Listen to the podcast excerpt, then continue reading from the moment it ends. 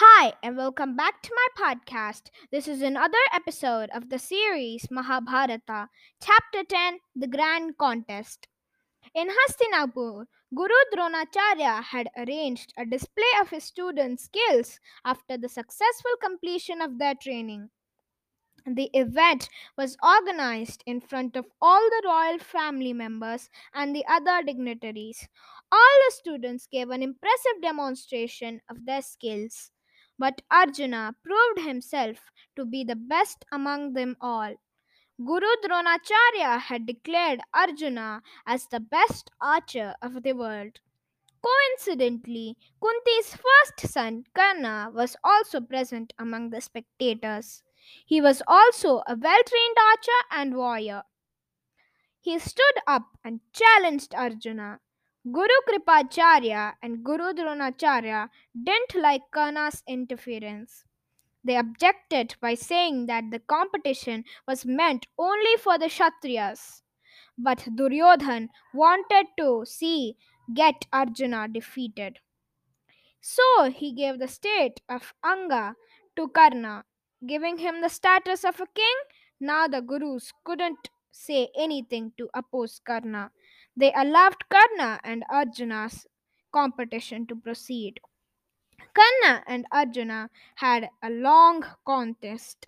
Their skills were equally matched, so no one could be declared as the winner.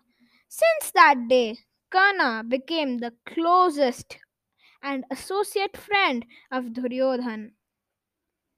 After the formal ceremonies and on completion of their education, all the princes went to Guru Dronacharya and thanked him. Gurudev, what should we offer you as Guru Dakshina? asked the princess.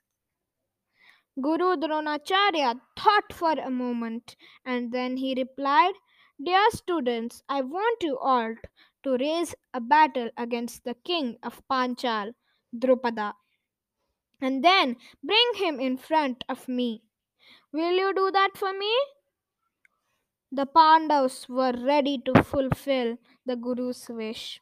Getting the blessings of their Guru and the elders, the princes started a mission. They accomplished their mission and brought Drupada as a prisoner and asked Guru Dronacharya. Dronacharya was satisfied and happy to see Drupada in front of him. Drupada, do you remember how badly you had insulted me in your courtroom? Remem- reminded Drona. Saying this, Dronacharya narrated the entire incident to his students. Dear students, King Drupada and I studied together. We became very good friends. He promised me to give half of his kingdom after our education. But he went back to his kingdom and I started teaching. Once I was going through a very bad phase of my life. I thought that my friend Drupada would surely help me. So I went to his court and reminded him of our friendship and his promise. But instead of helping me, he made fun of me in front of his courtiers and other people. That day I decided to take revenge from him.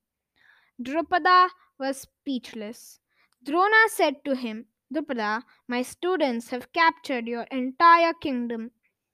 You forget your promise, but I will give half of the kingdom to you. I hope you have learned the lesson that you should never break your promises. Drupada felt guilty and ashamed. He went back to Panchal and ruled half of the kingdom. So, this was the grand contest and about Drona's friend Drupada. Meet you next time in the next episode, the Lakshagriha, where Duryodhan tries to kill the Pandavas. Let's see what happens. Bye. See you in the next episode.